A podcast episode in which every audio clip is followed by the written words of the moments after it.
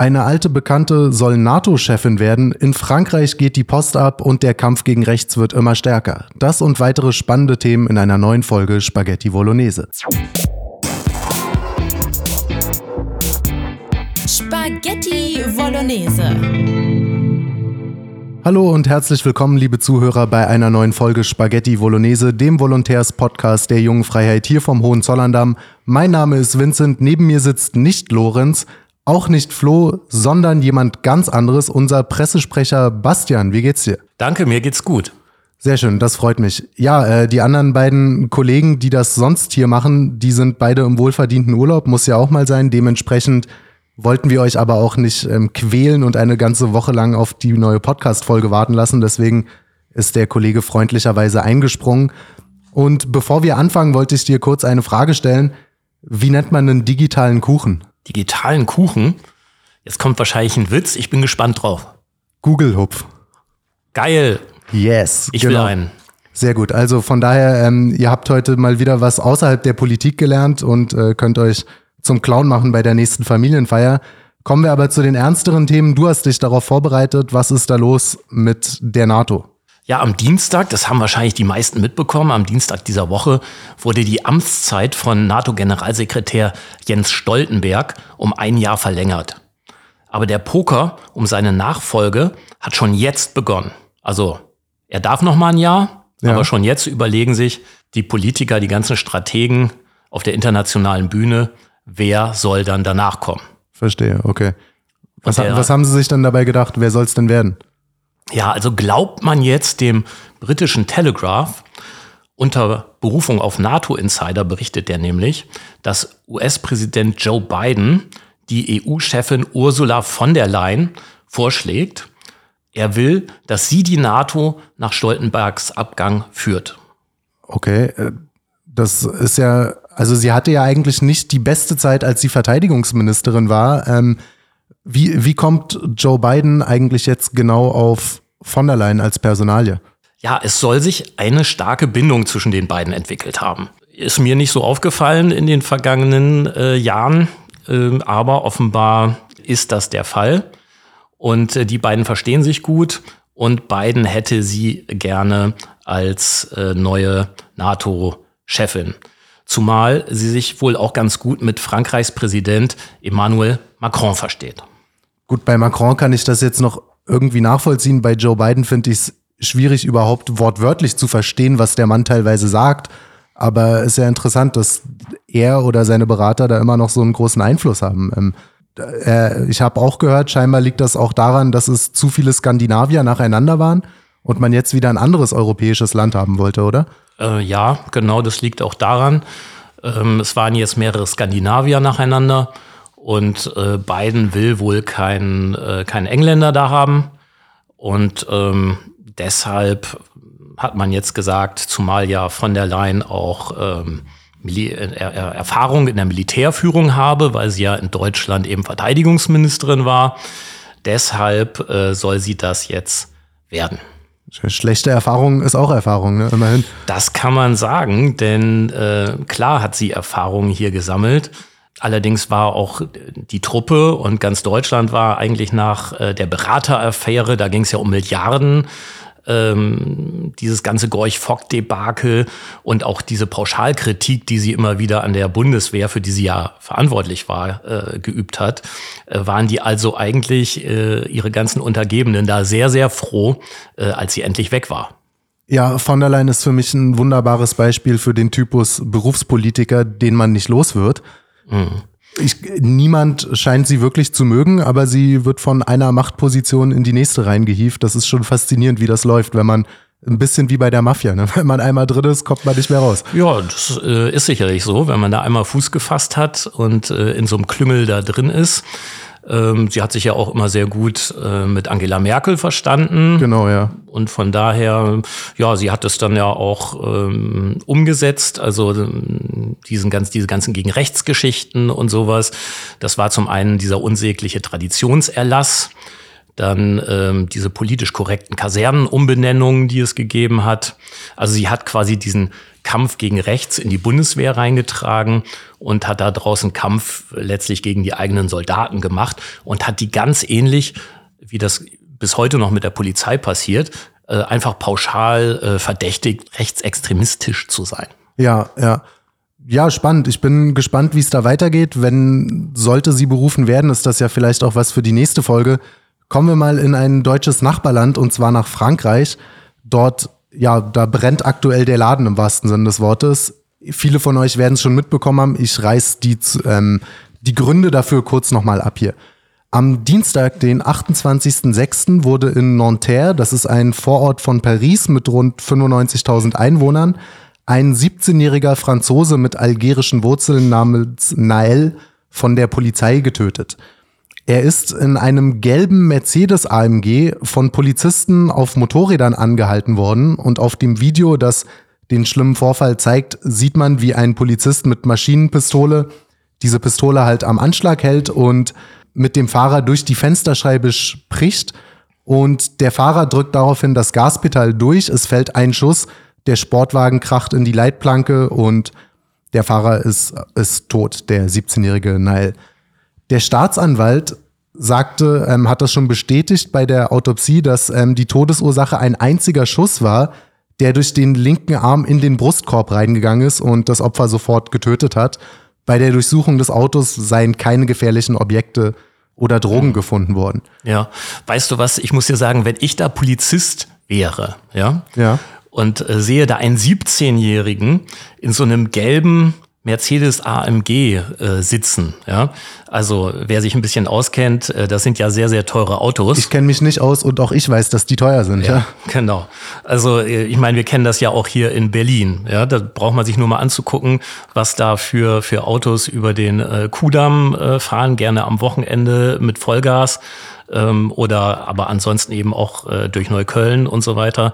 Äh, da sitzen dann Jugendliche, ja. offenbar, ich, in Deutschland gehe ich mal davon aus, dass die mindestens 18 sind, ähm, hinterm Steuer von so einem Auto, was äh, gerne 100.000 Euro und mehr kostet. Äh, selbst gebraucht kosten die Dinger 50.000 oder sowas.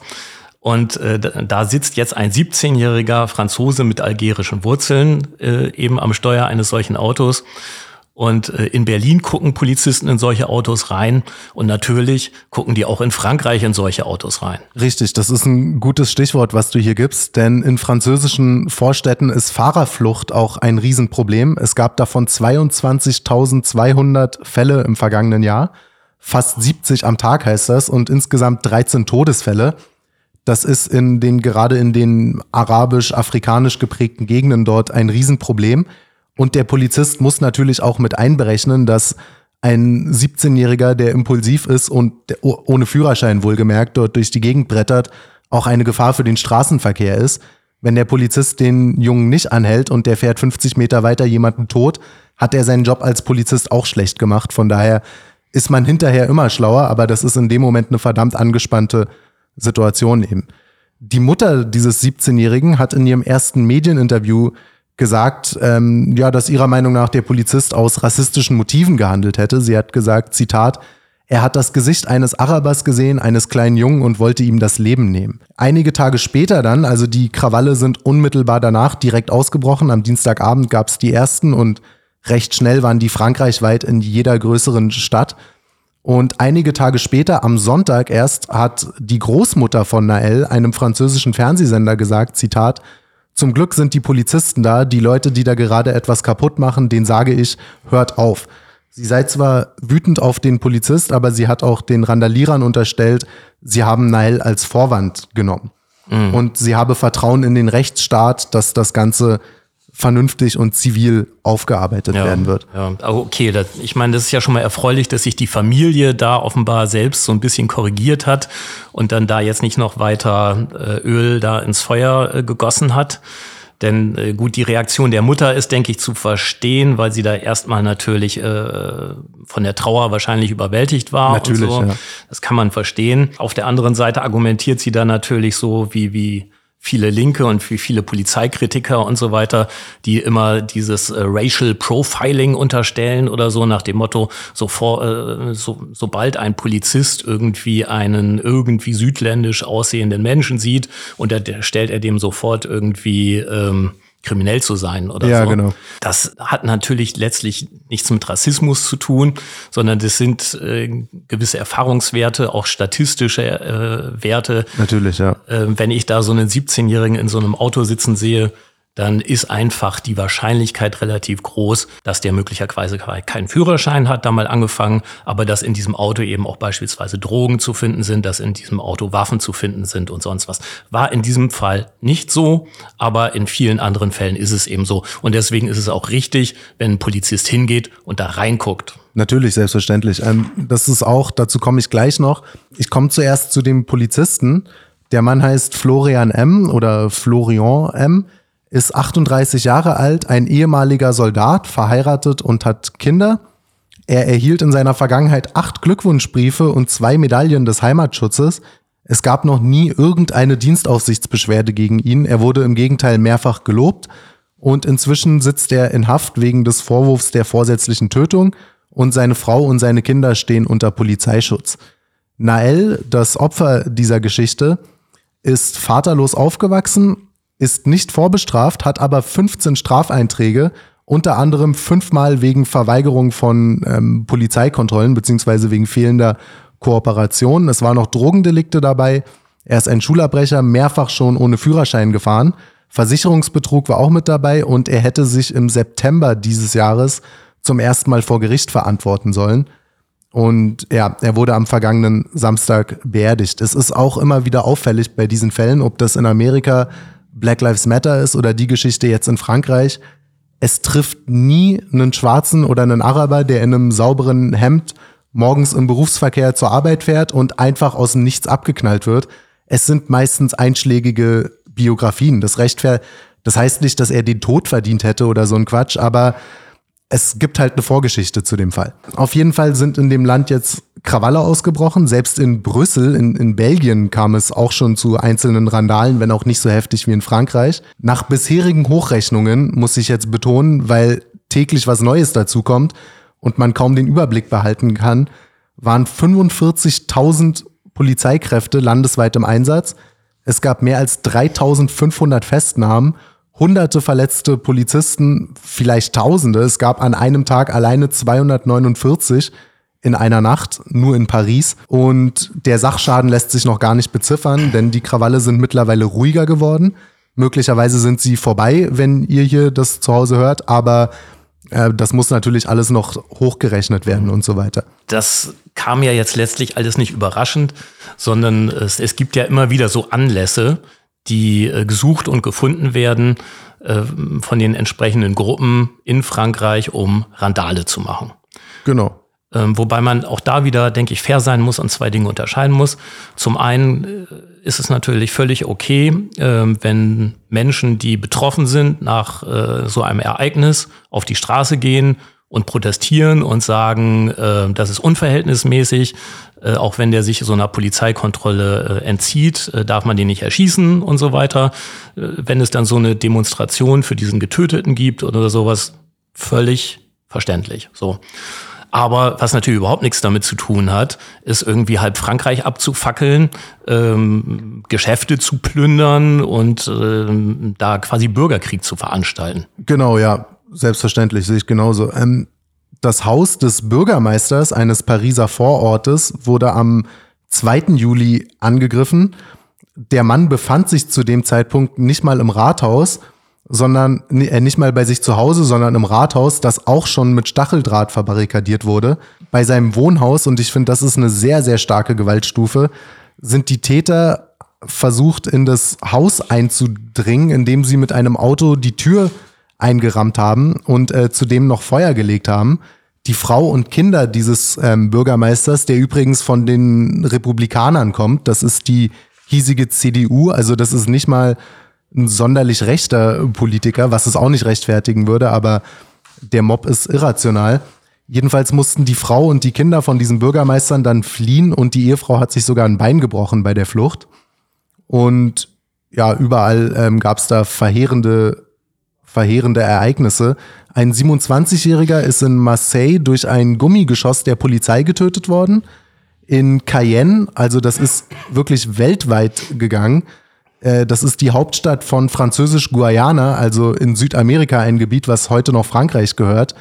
Da wurde ein völlig Unbeteiligter bei einem Querschläger getötet, ein Beamter der Lokalverwaltung, als es da irgendwie zu Polizeischüssen auf randalierenden Mob gab. Und ein 24-jähriger französischer Feuerwehrmann ist ähm, leider auch gestorben in der Nacht von Sonntag auf Montag, als er versucht hat, brennende Autos in einer Tiefgarage zu löschen. Und wie gesagt, zu dem Zeitpunkt der Aufnahme, wer weiß, ob da noch was dazukommt. Und wie du gerade auch schon angesprochen hast, es sind nicht die ersten Krawalle dieser Art.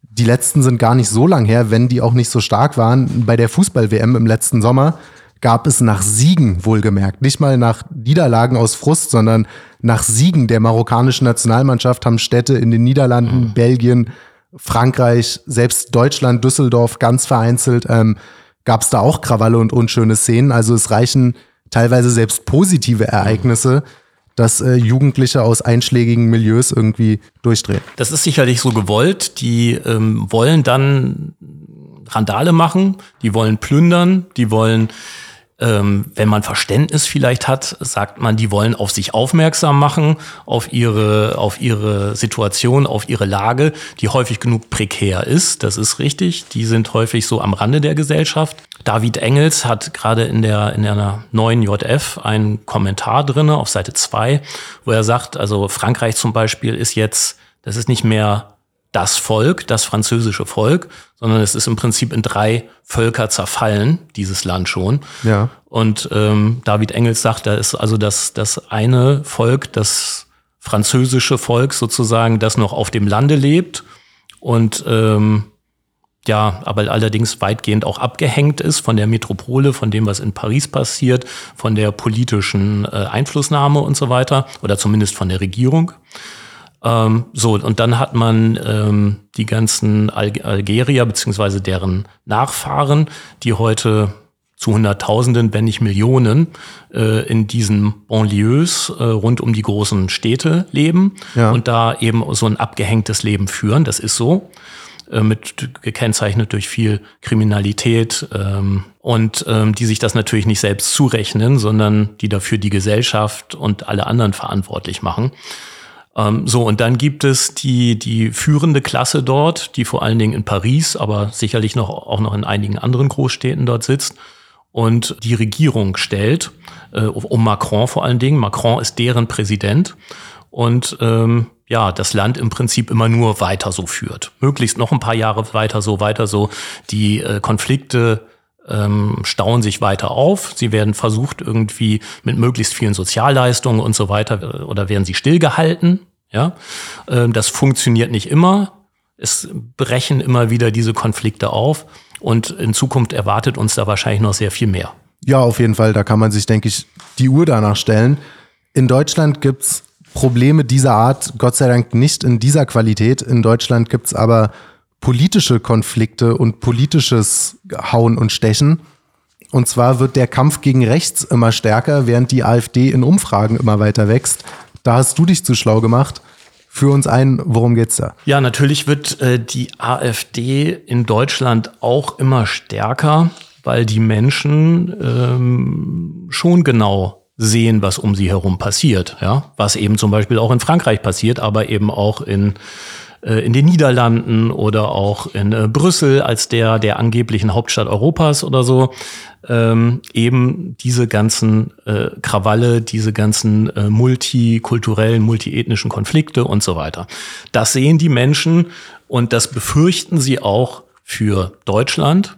Ähm, und das wollen sie natürlich nicht in Deutschland. Genau, ja. Und dazu kommt sicherlich auch die Preisentwicklung und die allgemeine mhm. wirtschaftliche Lage. Also ich denke ja. auch, das ist ein Mix aus vielen Themen. Genau. Und der Bund oder die, die führende Politik regiert relativ reagiert relativ unsouverän darauf, oder? Ja, ja, richtig. Und die, dadurch wird die AfD immer stärker und immer stärker. Die Ampel zieht ihr äh, ökosozialistisches Programm durch. ähm, wird teilweise da, dadurch ein bisschen, wird ein bisschen gestoppt, ähm, bisschen, bisschen aufgehalten. Trotzdem werden die ihr Programm weiter durchziehen. Das werden wir schon sehen. So, und die AfD wird immer stärker. Und äh, dann, das ist natürlich ein Anlass, ein aktueller Anlass jetzt, äh, diesen Kampf gegen rechts nochmal zu verschärfen. Ja. Wobei das an sich ja nichts Neues ist. Dieser Kampf gegen rechts, den gibt's ja seit Jahren. Und ich habe mir das nochmal an, angeschaut. Also ähm, allein im Jahr 2021 hat der Bund mehr als 22 Millionen Euro für solche gegen Rechtsprojekte ausgegeben. Ähm, jetzt kann man sagen, okay, gegen rechts, äh, was gab's denn dann gegen links? Es gibt ja nicht nur Rechtsextremismus, es gibt ja auch Linksextremismus. Ähm, da wurden zum Beispiel äh, nur eine Million ausgegeben. Dazu kommen jetzt noch so Länderprogramme und alle möglichen sonstigen Initiativen. Und wenn man sich das mal anguckt, was von 2021 bis ins Jahr 2024 da äh, fließen soll, dann werden das insgesamt äh, eine Milliarde, eine Milliarde, das muss ich mal überlegen, Euro sein, die in den Kampf gegen Rassismus und Rechtsextremismus fließen sollen. Ja gut, ich meine, da könnte man jetzt zumindest sagen, das sind auch nur 12,5 Prozent des jährlichen Rundfunkbeitrags. Von daher eigentlich fast schon Schnäppchen, könnte man sagen. Ne? Ja, könnte man sagen, wenn man es damit vergleicht. Ähm, aber es ist halt doch schon ähm, ganz, ganz schön viel Geld. Und ähm, ein, eine Milliarde Euro, ja, wie gesagt, wenn es jetzt äh, benutzt würde, um damit wirklich irgendwie Rechtsterroristen zu verfolgen und von irgendwelchen Straftaten abzuhalten, okay. Ähm, aber das ist eben in ganz vielen Fällen nicht der Fall, äh, sondern das fließt in höchst zweifelhafte Kanäle. Und das hat sich der Extremismusforscher äh, Professor Eckhard Jesse von der TU Chemnitz mal angeschaut. Und der ist sehr, sehr skeptisch, was diese Art der staatlichen Fördergelder angeht. Er sagt, hm, es sei sehr fragwürdig, wenn der Staat Initiativen finanziert, die nicht bereit sind, jede Form des Extremismus abzulehnen. Sprich, Linksaußengruppen, die angeblich Rechtsextremismus bekämpfen. Ja, das ist ja auch der Klassiker, dass gerade Extremisten gerne normalen Leuten vorwerfen, Extremisten der anderen Seite zu sein. Ich glaube, für die Antonio Amadeo Stiftung sind wir schon rechtsextrem. Von daher sind die nicht unbedingt dazu befähigt, den Extremismus anderer zu bewerten. Ne? Ja, ja, völlig richtig. Dann ist eben noch die Sache, wie du schon sagst, also nicht, nicht jeder Antifaschist äh, ist eben auch Demokrat. Und es kann nicht sein, dass also irgendwelchen äh, Linksextremisten, äh, die unsere Demokratie ablehnen, äh, dass die jetzt unter dem Vorwand Rassismus äh, zu bekämpfen, ähm, gegen alles vorgehen, was ihrer Meinung nach rechts ist. Ja. Tja. Zumal rechts ja erstmal, wenn es nicht extrem ist, völlig legitim ist so wie rechts nicht Hitler ist, ist links nicht Stalin. Von mhm. daher ähm, nervt mich allein schon das Wort. Dann sollen sie es Kampf gegen Rechtsextremismus nennen. Aber genau das passiert ja meistens auch nicht aus Gründen. Ja, ja. Und genau so ähm, sieht es im Übrigen auch der, Polit, äh, der Berliner Politologe Klaus Schröder von der Freien Universität. Ähm, der hat nämlich festgestellt, dass der Kampf gegen Rechts die ergiebigste Einnahmequelle für linke Akteure vielerorts auch für Linksextremisten ist. Und äh, er hat gegenüber der Welt, hat er mal aufgezeigt, wie einseitig diese ganzen Fördergeschichten sind. Und ähm, da hat er nämlich mal gefragt, wie das bei der Deutschen Forschungsgesellschaft aussieht. Äh, Deutsche Forschungsgemeinschaft, Entschuldigung. Die Präsidentin der Deutschen Forschungsgemeinschaft Gemeinschaft teilte Ende Oktober 2020 mit, dass die DFG alleine von 2015 bis 2019 insgesamt 581 Projekte mit Bezügen zur Rassismusforschung und damit mehr oder weniger explizit auch für Forschung über Rechtsextremismus mit einem Gesamtvolumen von 238 Millionen Euro gefördert hat. Muss man sich mal überlegen. 238 Millionen Euro.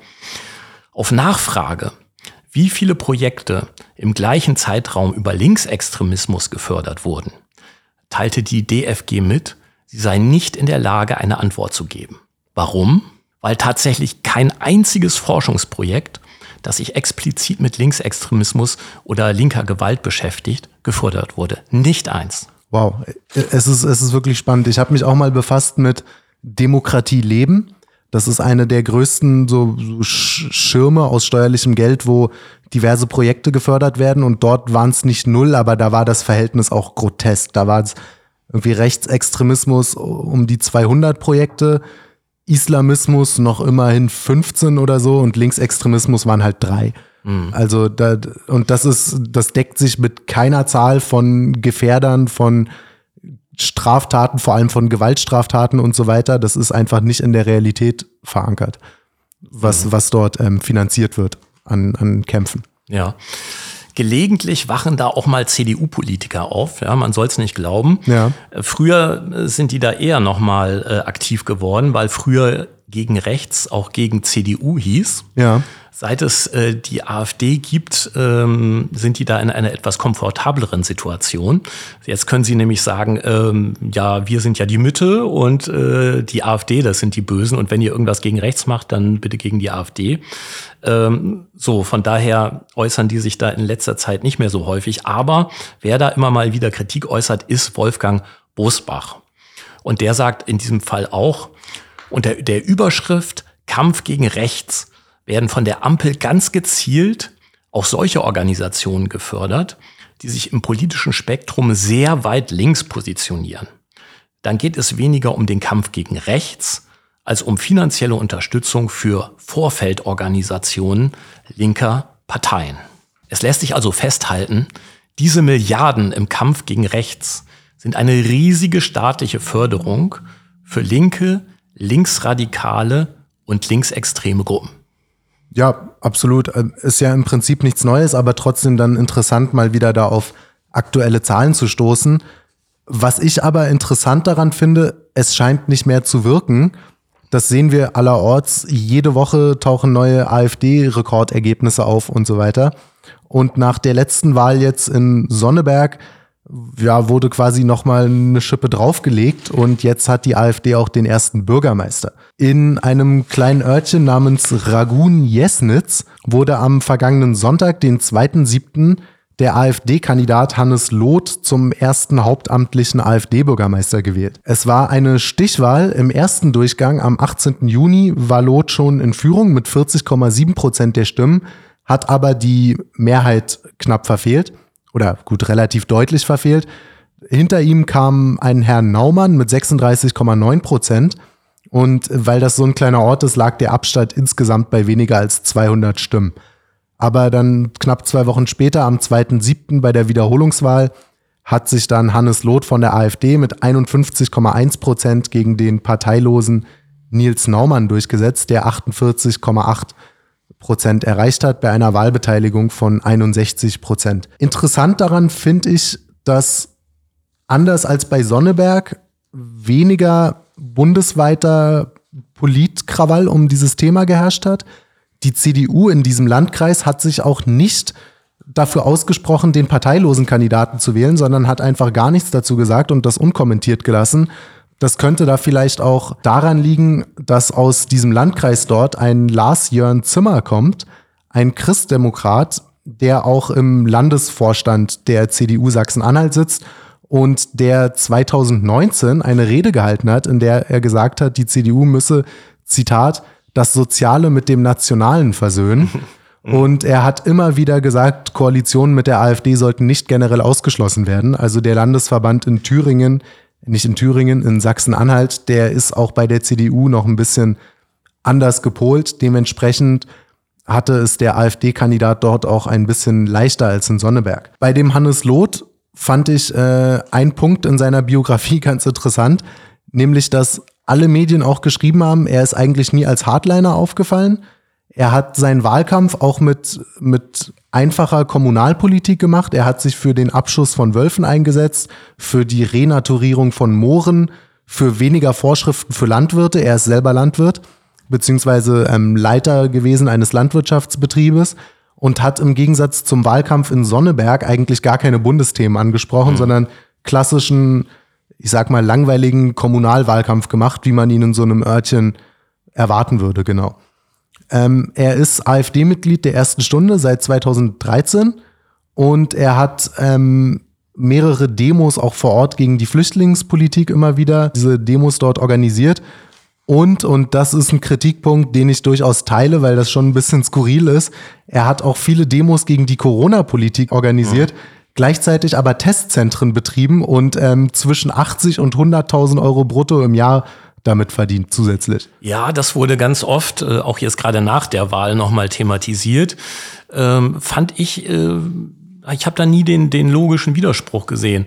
Also auf der einen Seite kann ich natürlich gegen diese repressive äh, Corona-Politik sein, vor allen Dingen diese gegen äh, Impfpflicht und so weiter, gegen solche Geschichten.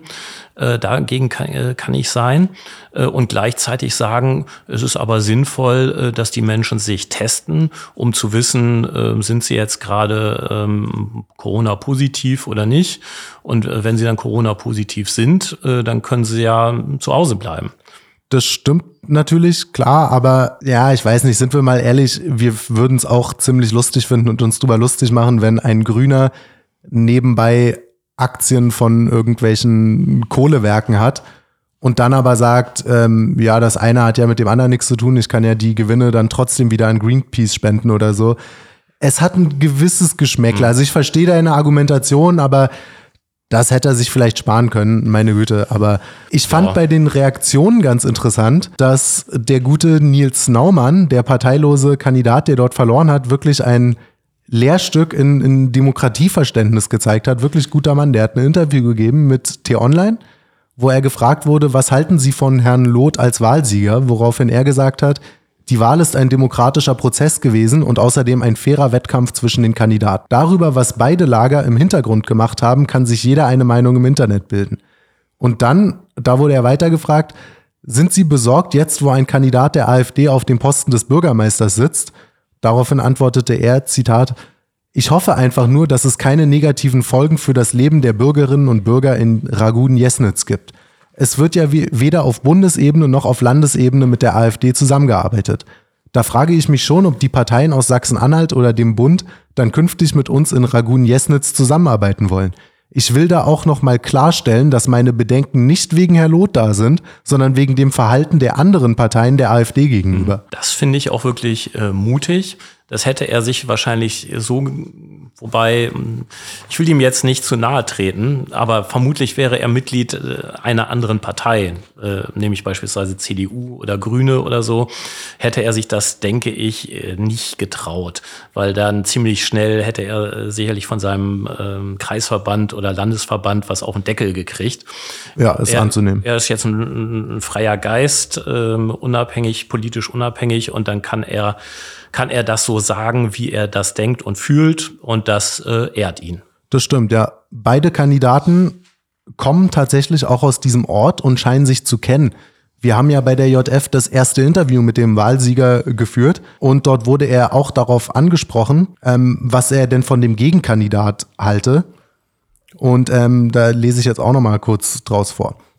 Zitat: Was halten Sie von Ihrem Gegenkandidaten? Erklären Sie uns, die wir uns in Ragun-Jesnitz nicht so gut auskennen, doch mal, wie die Wählergruppe Pro 8 zu ihr, äh, zu der ihr Gegenkandidat Nils Naumann gehört, politisch ausgerichtet ist. Eher links oder eher rechts. Woraufhin dann Hannes Loth von der AfD geantwortet hat, weder noch, wir machen hier einfach gemeinsam Stadtpolitik. Nils und ich kennen uns seit Jahren und arbeiten beide im Sinne der Stadt. Sie duzen sich? Ja, na klar. Also das ist natürlich auch ein 8000 Seelen Örtchen, wo sich jeder kennt. Und ja, dementsprechend könnte der Bürgermeister es dort tatsächlich einfacher haben als anderswo, mhm. dort auch vernünftige Politik zu machen, weil er auch in dem Interview mit uns betont hat, dort gäbe es überhaupt keine Brandmauer. Mhm. Da sei man mit Parteilosen und mit Mitgliedern anderer Parteien bestens vernetzt, weil ja ja klar, es, es kennt sich ja jeder vor Ort. In, in Sonneberg war es ja auch so, dass äh, ähm, die junge Union da gratuliert hat äh, und auch die CDU gesagt hat, ähm, das Wahlergebnis ist jetzt so, wie es ist und da sollen sie mal alle äh, mit zufrieden sein. Klar, die haben dann alle von oben einen auf den Deckel gekriegt, aber so war es erstmal. Und so ist es äh, ganz häufig in der Kommunalpolitik. Äh, Im Osten sowieso, würde ich mal sagen, flächendeckend und im Westen vereinzelt auch. Ja, das ist mir auch sympathisch an, an den Ostdeutschen, dass die so unregierbar sind. Ähm, die CDU-Landesverbände, wenn die irgendwo noch aus der Reihe tanzen, dann in Ostdeutschland. Mhm. Von daher sind da mittlerweile die Ostdeutschen ein Vorbild in Sachen Demokratie, wo sich auch die Bremer eine Scheibe von abschneiden können, oder? Auf jeden Fall, auf jeden Fall. Ja, Stichwort Bremen. Vielen Dank. Damit komme ich jetzt zu einem äh, meiner Themen, was ich jetzt noch vorbereitet habe. Ich bin übrigens selbst gebürtiger Bremer. Ach, das wusste ich gar nicht. Man Ja. lernt nie aus. Genau, und äh, von daher äh, kenne ich mich auch tatsächlich mit den Verhältnissen ähm, an der Weser da bestens aus und kann euch heute jetzt berichten, wie es also mit der Ausgrenzung, wir haben gerade über die Ausgrenzung quasi der AfD gesprochen, die auf kommunalpolitischer Ebene ähm, häufig eben nicht stattfindet, aber eben natürlich auf Landtags- und auf Bundestagsebene. Und äh, jetzt geht es um die Ausgrenzung von Bündnis Deutschland in der bremischen Bürgerschaft.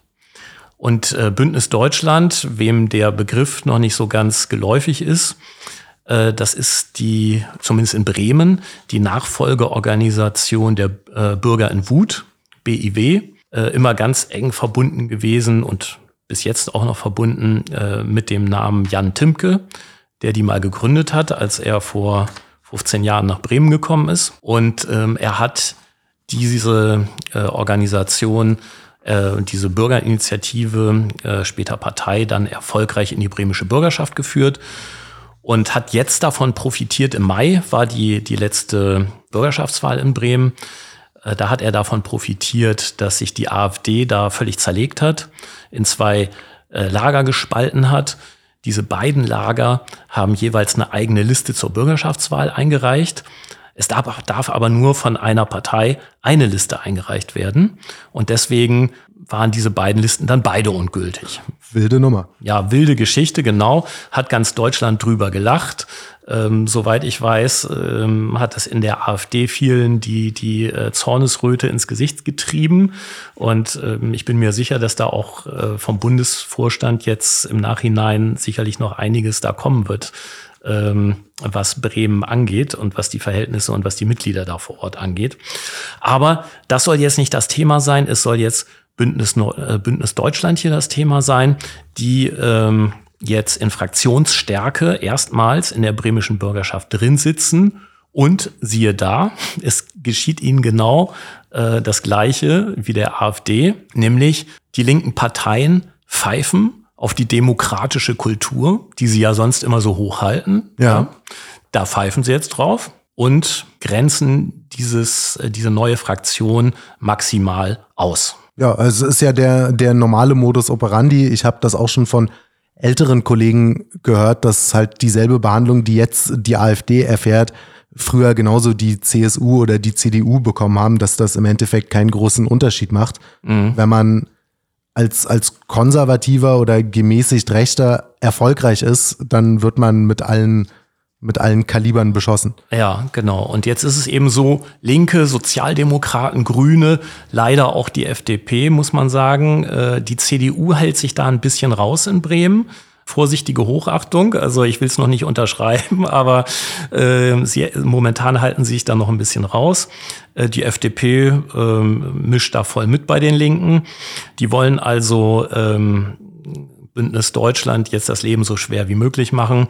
Und ähm, den in der bremischen Bürgerschaft den ihr zustehenden Sitz im Bürgerschaftsvorstand verweigern und denen würde auch ein äh, Vorsitz im, eines Bürgerschaftsausschusses zustehen und den wollen sie ihnen auch verweigern. Wie begründen Sie das? Ja, natürlich. äh, Du kannst es dir vorstellen. Ähm, als Begründung raunt sich der SPD-Fraktionsvorsitzende Mustafa Güngör irgendwas von Hass und Hetze zusammen, ja. Klar, darunter machen sie es nicht, ja. Aber getoppt wird das natürlich noch äh, von den Grünen und äh, die sehen tatsächlich einen leibhaftigen Führer wieder auferstehen. Und diesen angeblichen Führer will äh, Bündnis Deutschland als äh, Präsidenten für Bremen einsetzen. Ah, okay. Äh, haben sie jedenfalls verlautbart. I- Ist natürlich alles Quatsch.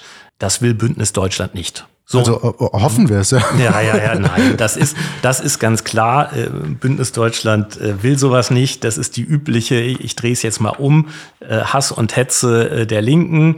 Ähm, und dann unter, unter Adolf äh, wird dann gar nichts mehr gemacht. Äh, ja, klar. Und, aber das ist äh, wirklich grotesk, weil wer Jan Timke kennt, ich kann es nur noch mal sagen, er war ja jetzt auch gerade beim Sommerfest der JF. Mhm. Viele haben da mit ihm gefeiert, dem Wahlsieger von Bremen.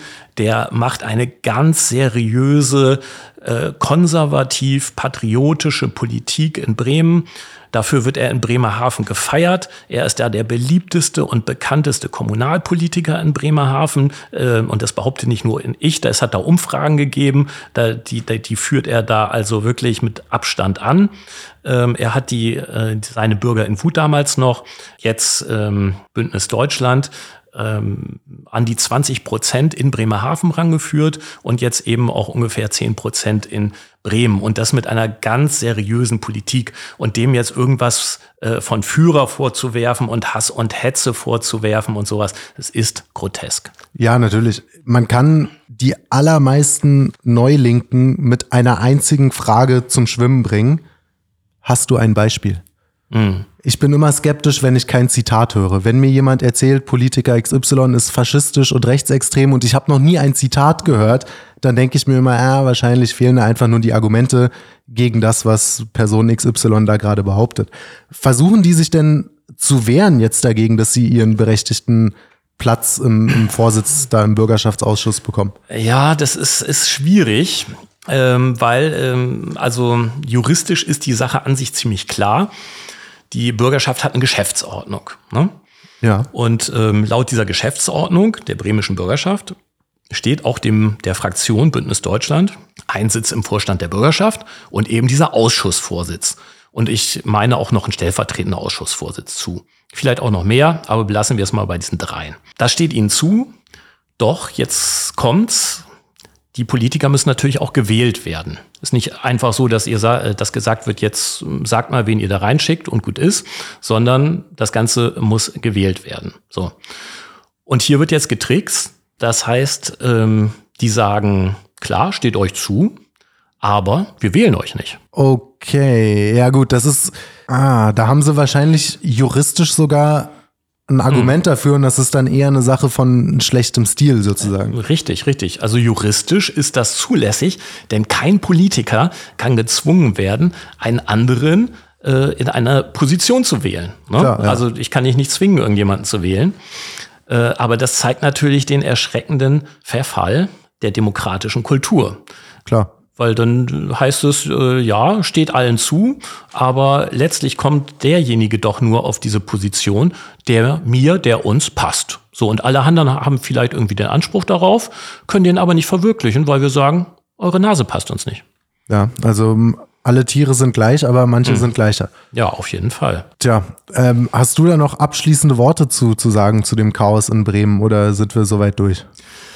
Ja, ähm, ich möchte doch schon noch mal drauf eingehen, dass ein, der, der eine Punkt, über den wir gerade gesprochen haben, das ist halt ähm, dieser, der Verfall dieser demokratischen Kultur. Ja, einfach nach dem Motto, deine Nase passt mir nicht, deshalb kriegst du jetzt diese Position nicht, obwohl du gewählt wurdest von zigtausenden, zehntausenden Wählern und so weiter. Das zählt jetzt einfach alles nichts, äh, kriegst du nicht, so. Ähm, das ist ja dieser Verfall der Kultur. Ja? Auf der anderen Seite ähm, geht es aber nicht nur darum, das ist ja irgendwie auch so ein bisschen kindisch trotzig. Ne? Aber die sind halt auch nicht nur an der Stelle nicht nur kindisch trotzig, sondern sie haben auch eine gewisse, ein gewisses anderes Kalkül.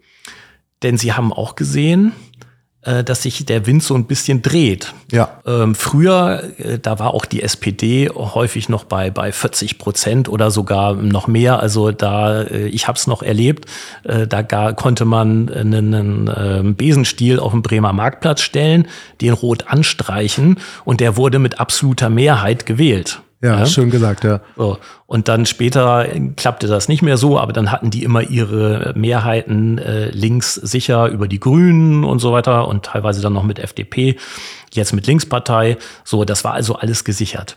Wenn man sich jetzt aber mal die Verhältnisse bei der Wahl jetzt im Mai anschaut, dann äh, siehst du, dass Bündnis Deutschland mit CDU und FDP, dass die zusammen auf diese drei auf über 40 Prozent der Stimmen kommen.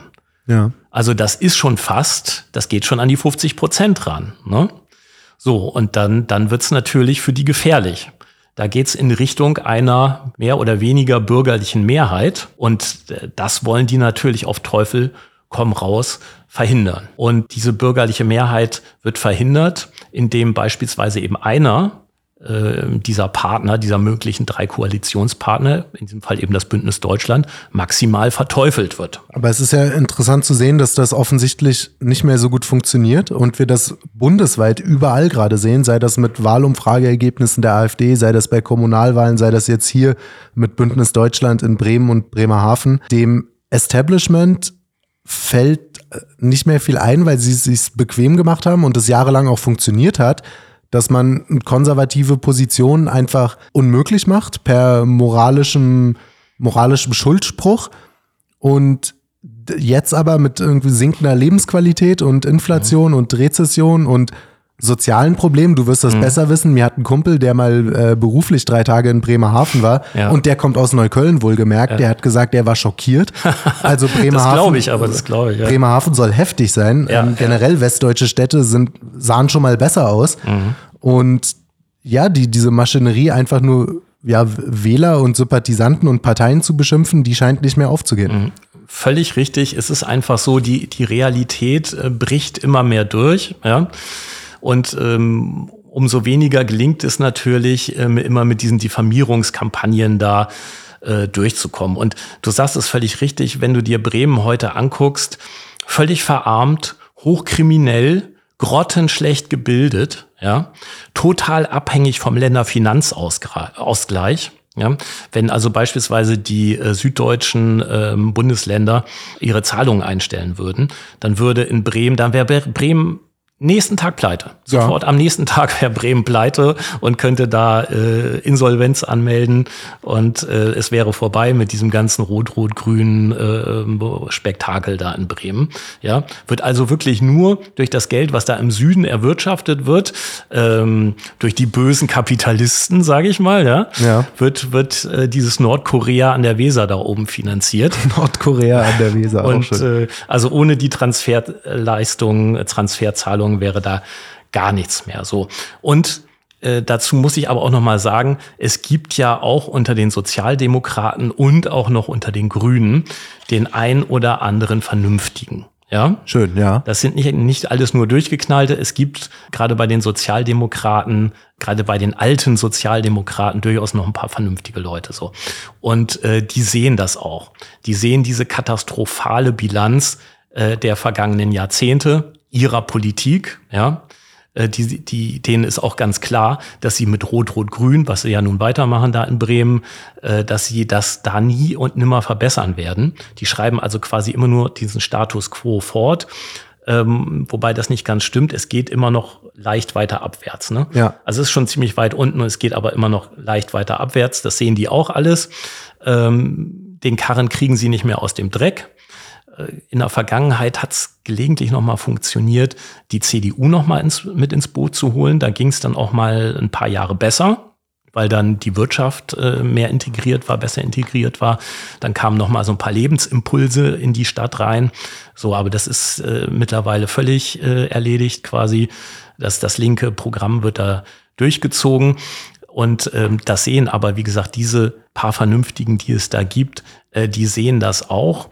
Und äh, an die könnte man doch appellieren. Leute, wenn ihr das seht, dann überlegt doch mal, ob es nicht äh, auch Konzepte gibt, Ideen gibt, äh, auf der, auf, im, im rechten Spektrum, ja, Teile der CDU und eben Bündnis Deutschland in diesem Fall, vielleicht ab, ab der nächsten Wahl auch wieder AfD und versucht mit denen zusammen äh, und das ist jetzt sozusagen mal mein Appell an die Demokraten in Bremen, auch die Demokraten bei der SPD, die es da noch gibt. Und ich hoffe auch mal bei den Grünen, die nicht allzu sehr ideologisiert sind. Äh, überlegt euch doch mal, ob ihr nicht mit denen allen zusammen äh, den Karren da mal wieder aus dem Dreck zieht. Denn euch alleine gelingt es nicht. Das habt ihr in den vergangenen Jahren, Jahrzehnten bewiesen. Und jetzt schaut doch mal, ob ihr nicht alle zusammen da den Karren aus dem Dreck kriegt.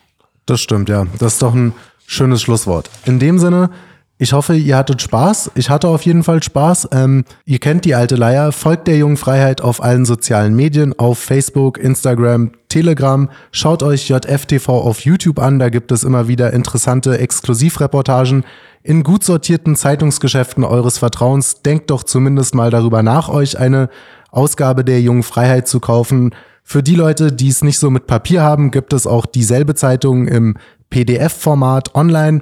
Besucht auch unsere Website jungefreiheit.de. Für Feedback, Liebesbriefe und Morddrohungen schreibt uns an podcast.jungefreiheit.de oder wenn ihr thematische Anregungen habt oder Fehlinformationen erkannt habt, dann stellen wir das richtig. Sowas kann natürlich passieren. Kommt gut ins Wochenende, lasst euch nicht ärgern, lasst euch nicht von US-Präsidenten in Jobs reinquatschen, von denen ihr eigentlich keine Ahnung habt. Bleibt frohen Mutes und schönes Wochenende. Bis dann, Leute. Ciao. Ciao. Spaghetti Bolognese.